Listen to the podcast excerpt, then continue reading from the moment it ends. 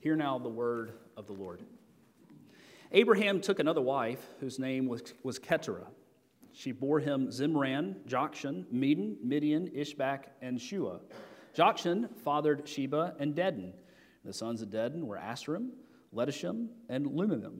The sons of Midian were Ephah, Epher, Hanok, Abida, and Elda. All these were the children of Keturah. Abraham gave all he had to Isaac. But to the sons of the concubines, Abraham gave gifts. And while he was still living, he sent them away from his son Isaac, eastward to the east country. These are the days of the years of Abraham's life 175 years. Abraham breathed his last and died in a good old age, an old man and full of years, and was gathered to his people. Isaac and Ishmael, his sons, buried him in the cave of Machpelah, in the field of Ephron, the son of Zohar the Hittite, east of Mamre, the field that Abraham purchased from the Hittites. There Abraham was buried with Sarah his wife. After the death of Abraham, God blessed Isaac his son, and Isaac settled at Beer Lahai Roi. This is the word of the Lord. Let's pray. Father, we thank you for your word. Uh, it is life. And the words that you speak to us through it are spirit and life. And Father, I pray that you would, by your spirit, uh, cause us to understand, change us, give us anointing, we ask. In the name of Christ, we ask it. Amen. Please be seated.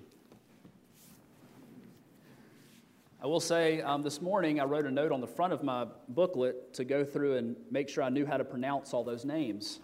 And I forgot. Uh, so we're to we're gonna go with all those pronunciations. And we just won't know any better, will we? Uh, today we finish our series on the life of Abraham. I have loved this series. I hope you've enjoyed it and been grown by it. I'm a little sad we're coming to the end. Next week, we have the missions conference, and beyond that, we'll probably have a, a topical sermon or two. And then we're going to head into Colossians, which is just an amazing book. Uh, indeed, I encourage you to begin studying Colossians on your own, that perhaps by the time we get to Colossians, you'll have read through it a couple times, uh, so it won't be uh, new to you. Um, today, though, uh, as we finish Abraham's life, this is more of a topical sermon we usually follow what's called expository preaching here, where we find a text and we stick with it and we study what it says, more or less verse by verse. This time, however, I'm going to use it to summarize Abraham's life, but especially to use it as a springboard as we look at how Abraham finished his race well, to look at what the Bible says about running our race well, and especially seeking to finish the race well. Um, and so, uh, so it's more of a topical sermon this morning. So if you're visiting with us, just, just know uh, that this is a little different. You know, finishing well is an important principle in a lot of areas. Might call it follow through. Um, you think about in a golf swing, if we have golfers here, uh, if you don't follow through, if you don't finish your swing well, the ball will not go where it's supposed to. Uh, when, you, when you're shooting doves, when you're shooting skeet, you know, you can't stop the gun when you pull the trigger. Uh, you will miss that bird every time. You have to swing through the bird. You have to finish your swing of your barrel well. Or perhaps in a, um, a baseball game. Um, we lost Friday, didn't we? Did we lose Friday? The baseball game? I'm sorry. Uh, we'll consider a different uh, team. Uh, how about football? Uh, in a football game, uh, if you don't, if you, if you do well in the first half and then just quit, if you don't finish well, your, your team's going to beat you. It doesn't matter how well you've done at the beginning. The Christian life is often referred to as a race. So think about a race starting well, continuing well, finishing well. We've, we've already spoken of Hebrews 12:1 with the kids. Therefore, since we are surrounded by such a great cloud of witnesses, let us lay aside every weight and sin which clings so closely, and let us run with endurance the race that is set before us. You know, in Abraham, we have uh, an illustration, an example of someone who did finish well. He didn't finish perfectly, he didn't run perfectly, but he finished well. See, he was 175 years old when he died. When he got to the finish line, he finished strongly. He was strong at the finish line. A hundred years of his life was spent in the promised land. A hundred years as a believer in God, as a Christian.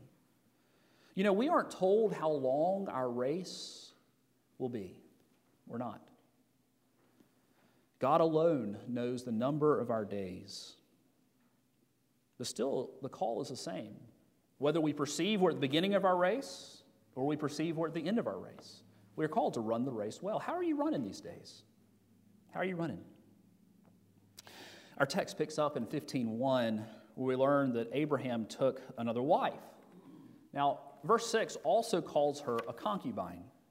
So we're not entirely sure when he took Keturah to be his wife. It's likely he did not marry her until after Sarah was born, but some of those details we don't know. Um, he had six other sons with her.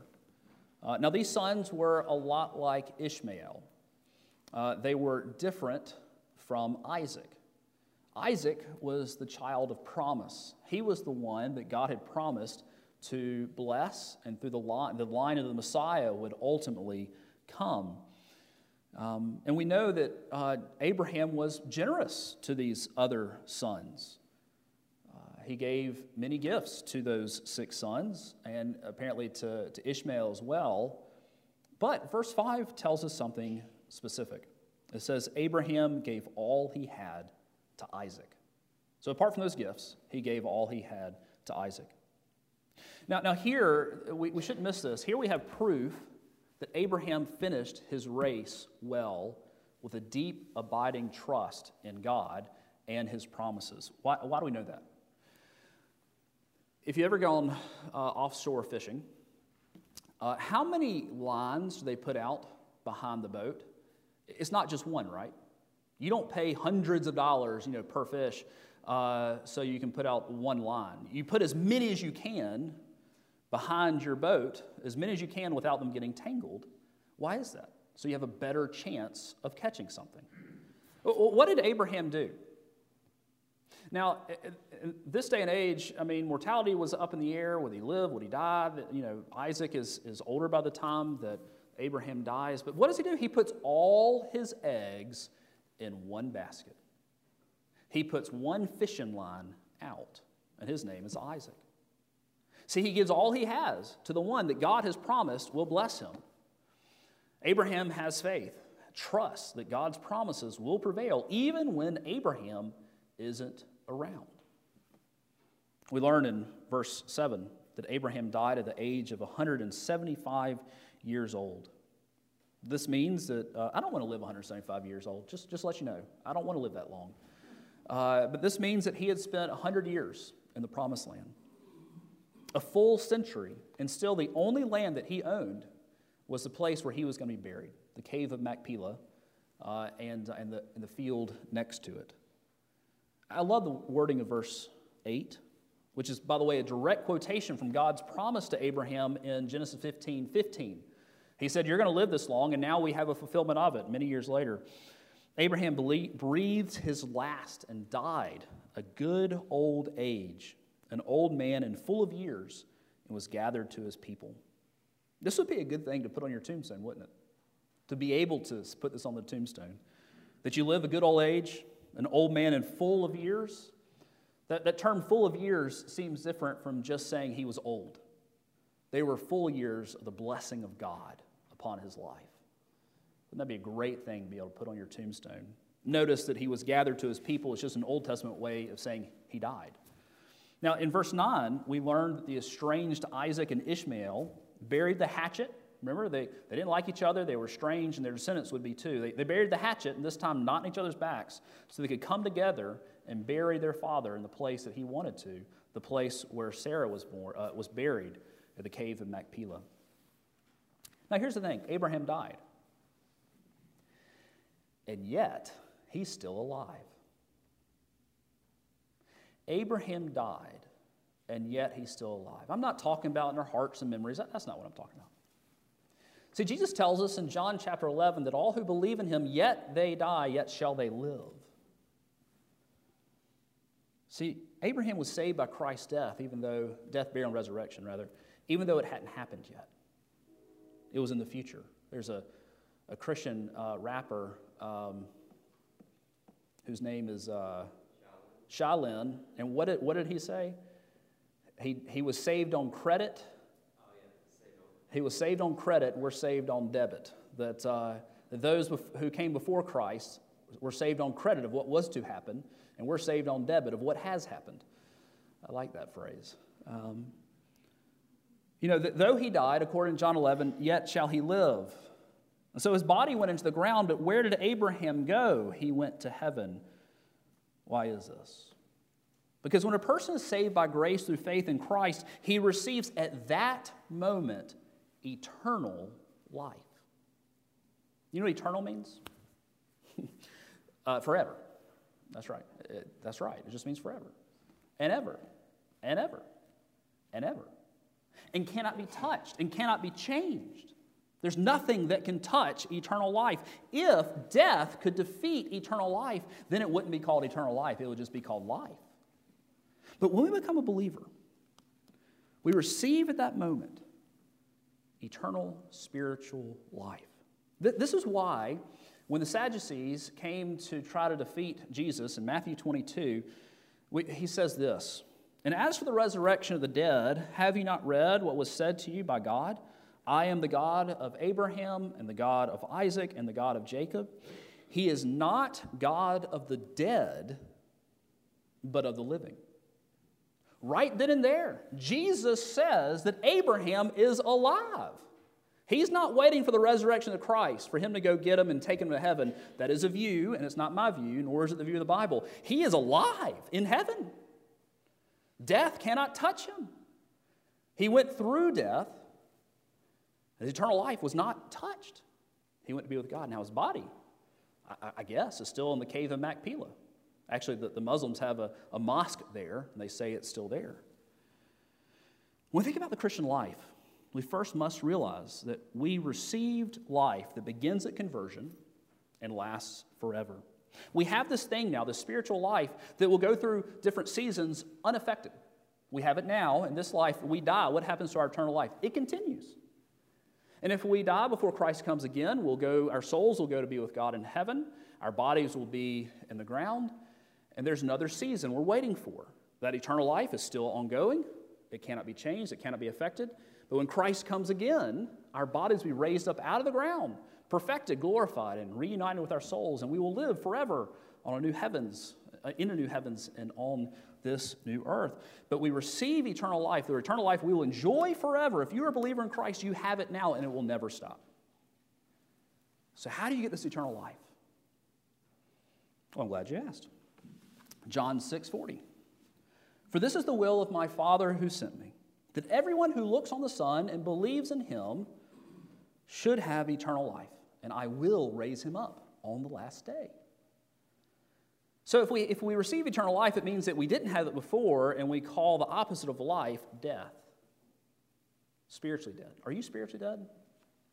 If you believe in the Lord Jesus Christ, you can have eternal life today that'll last forever and ever, and it will not be touched by your death. This then changes how we view the Christian life. And it enables us to finish our Christian race well. Why? Because knowing that our current physical life is not the only one we have to live. If you ever go to a, so um, we went to a conference uh, in September. Trinity Church Montgomery paid for it for uh, Christian and me to go to. It was a, a worship conference, amazing. we we are hoping they'll pay for it. We're hoping they'll pay. We're hoping they'll pay for it uh, this September too. So if anybody from Trinity is asking or listening, uh, and they they treated us to a supper at Ruth's Chris Steakhouse. Mm-hmm. Big church, big money. And you know, when I went and you're looking at this gorgeous menu, and it's the, only, it's the only time I'm going to eat at Ruth's Chris for a long time. And I want to get it right. And I want to get the best thing on it. I don't want to miss out. Because what if, what if Christy gets something and I look over and said, oh man, I should have ordered that. But what if I know that I'm going to Ruth's Chris tomorrow night? It's, the pressure's not quite as high, is it? Because this is not the only time I'm going. This is not the only life we have to live. Now, it is kind of, right? It's the only time we get to tell people about the Lord before, uh, you know, um, it's appointed every man to die once and then comes judgment. So, it's, so call on the name of Christ now because it's going to be too late when you die. It, this is the only life we have to live to, to bring people to Christ, to share the love of Christ, to love on folks Those things are true. But in terms of wringing out as much of life as possible, that's not a Christian way of thinking because what's to come is better. It's kind of like getting steak out one night. They still have steak out? I think they do. Which is, you know, rubber steak. And then, but knowing the next night is Ruth's Chris.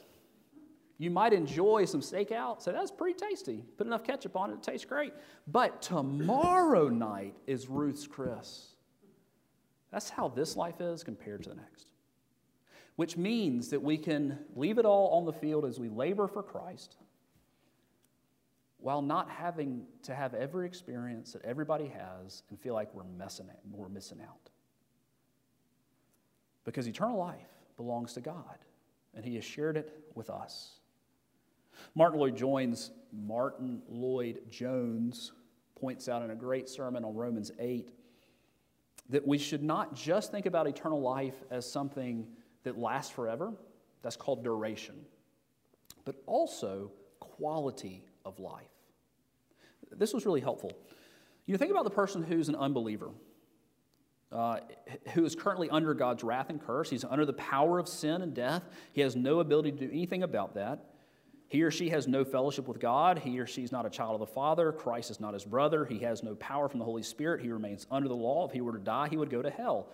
I don't know how people live. It's hard enough living in the Christian life, isn't it? But uh, imagine trying to live in this world under those conditions. But it, when a person is united to Christ, not only do we have an eternal life that lasts forever, we also have a new quality of life. In fact, we receive life. We, did, we thought we had life before, but then we actually receive life when Christ saves us. We go from being dead to a life. And so, as we live the Christian life, let us not forget the life part of Christian life that we are now new creations, new creatures, united to Christ. The old has passed away. Behold, the new has come. The Spirit now lives within us and helps us, causes us to be enabled to obey His commands and run that road that we talked about with the kids that is often crooked and often goes this way and that. And then He helps us when we get off the road, too. You know, what, this has huge implications of how we run our race. Because now we can be bold for the Lord. It's almost like, it's not quite, but it's almost like if you played golf with an infinite amount of mulligans. Now, what I don't mean as an excuse to sin. That's not what I'm talking about. Don't go that direction. My dad and I used to play golf together when I was growing up, and uh, uh, we would, if we hit a bad shot, we would just drop a ball and hit another one. Now, we didn't turn in our scores, right? That would be called cheating. Uh, but we were out there to get better. So we drop a ball and do it again. And you know what? If that was a bad shot, you know what we do? We drop a third. the people behind us loved it. Uh, now, now, here's the thing because of that, we could be bold and go for the green every time. And so, when uh, our life is not on the line and our fullness of life is not on the line based on whether we have this experience or that one, but because we already have it, we can be bold for the Lord and shoot for the greens every time. Now, this gift of eternal life, uh, it's forever. And it's not just forever in heaven, it's also forever on earth. Which means that we have what's called persevering grace that those who truly know the Lord will reach the finish line, still believing in Jesus and still following him. I'm not saying their life is perfect, I'm not saying there aren't seasons of running. But perseverance is a gift. Because we have eternal life, there's nothing that can snatch it away from us now. Jesus tells us in Philippians 1 6 that he who began a good work in, it, in us will see it to completion at the day of the Lord Jesus Christ. He's not going to let you go. He's going to help you as you run the race that is set before you. Do you have a particularly difficult season in front of you? We have those sometimes. And you should know that because you're united to Christ and you have this gift of eternal life, God is going to cause you to run this race well is as you depend on Him. You have everything you need because you have Him. Now, you don't have grace for tomorrow yet. You know why? because tomorrow hadn't come yet. But tomorrow you'll get it, and the day after that. 2 Corinthians 12 9 says, My grace is sufficient for you. My power is made perfect in weakness. All right, so as we think through running the race well, how are you doing? How are you positioned? How are you situated to finish your race well? Where would you like to be spiritually in five to 10 years? I want to be more mature than I am now. Don't you?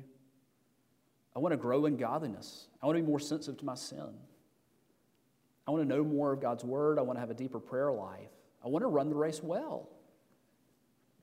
So, running the race well means not just waiting for the future. Because so often times we set aside, we look, okay, when the kids are out of the house, or when I retire, or when I get this bill paid off, you know, or after this doctor's appointment, or after I wash my hair next Tuesday, then, then I'm going to get serious about running this race well. And, uh, and guess what? First of all, we're not promised tomorrow. Second, if we keep putting it off, we, we won't ever do it. What about your children? Do you want your children to walk with the Lord? Then, then what does that look like? How, how, are you going to set them up for success spiritually? Do you want, do you want to be able to, to lead your wife well? Do you want to leave a legacy of, for your children and your grandchildren like Abraham did of one deep, deep abiding faith? So we think about running the race well. May the Lord help us start today. So, as we run this race, we talked about with the students uh, about doing it according to God's rules. 2 Timothy 2 5, an athlete is not crowned unless he competes according to the rules. Uh, one of my favorite verses, uh, Colossians 1.10. I can't wait to preach on this one.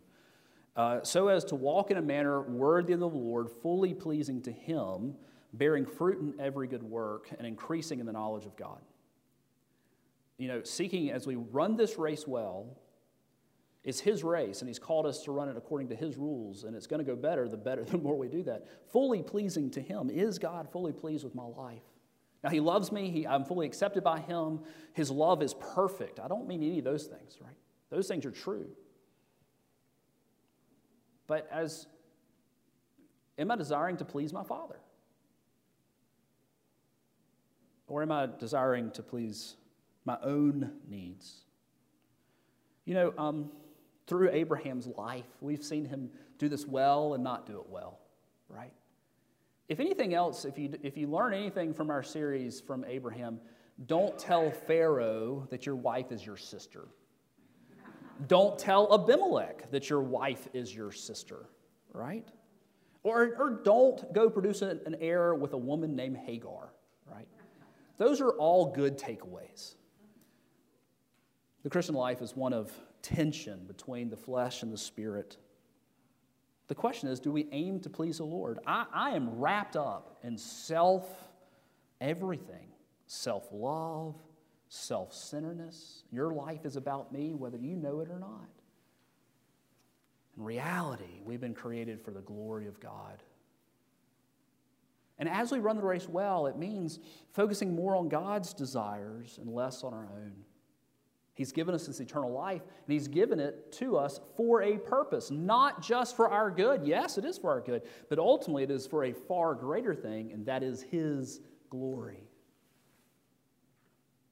Well, um, the thing about a race, so I think John Luke said he had um, uh, run a, a 5K or two. How many? Three 5Ks. Wow, that's impressive.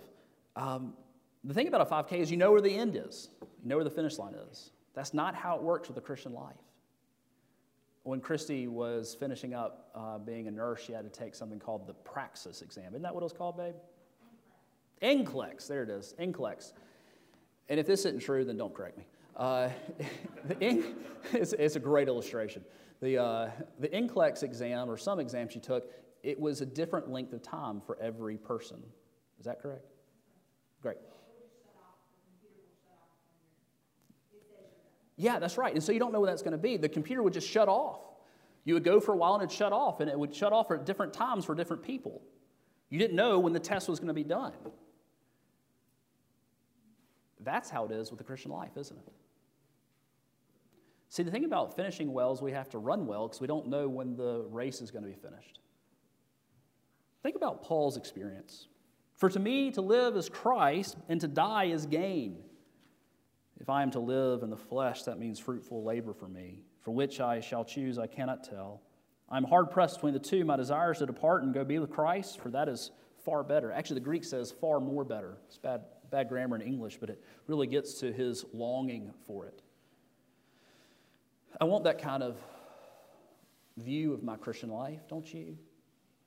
That, oh, I want to go be with Jesus. But until I do, Lord, help me to work hard for your kingdom, for your glory.